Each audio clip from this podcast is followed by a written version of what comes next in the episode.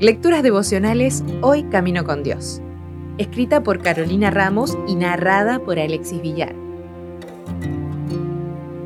Hoy es 24 de noviembre. Robles victoriosos. Me ha enviado a consolar a todos los tristes, a dar a los afligidos de Sión una corona en vez de ceniza, perfume de alegría en vez de llanto, cantos de alabanza en vez de desesperación. Los llamarán robles victoriosos, plantados por el Señor para mostrar su gloria. Isaías 61, 2 y 3. Tengo tres amigas con historias de cenizas, llanto y desesperación. Sus historias anónimas pueden ser de inspiración. Quizá te identificas con alguna o conoces a alguien en esa situación y puedes hacer algo al respecto. La primera creció siendo brutalmente golpeada por su madre quien descargaba la rabia acumulada por los abusos sufridos en la guerra civil en su país con todo lo que tuviera a mano. Hoy ambas han aprendido a convivir con el perdón y las segundas oportunidades, y mi amiga tiene una hermosa familia cristiana que cuenta con la bendición de su abuela amorosa. La segunda conoció la iglesia adventista gracias a un novio muy manipulador que la maltrataba física y verbalmente que la había aislado de todos sus conocidos y además de casi llevarse su vida, casi se lleva su identidad, lo que en algunos casos tiene efectos más duraderos y difíciles de superar.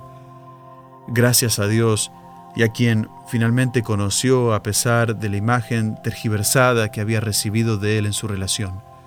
Salió de esa situación y hoy tiene una amplia red de amigos y conocidos sobre los que tiene una influencia muy positiva.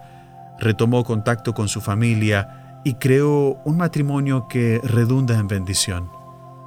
Tiene la intención de ayudar a otras mujeres que pasaron por su situación, tanto dentro como fuera de la iglesia, y que su historia sea más conocida para que este tema que tanto nos preocupa pueda recibir más atención además de la brindada por los proyectos ya existentes.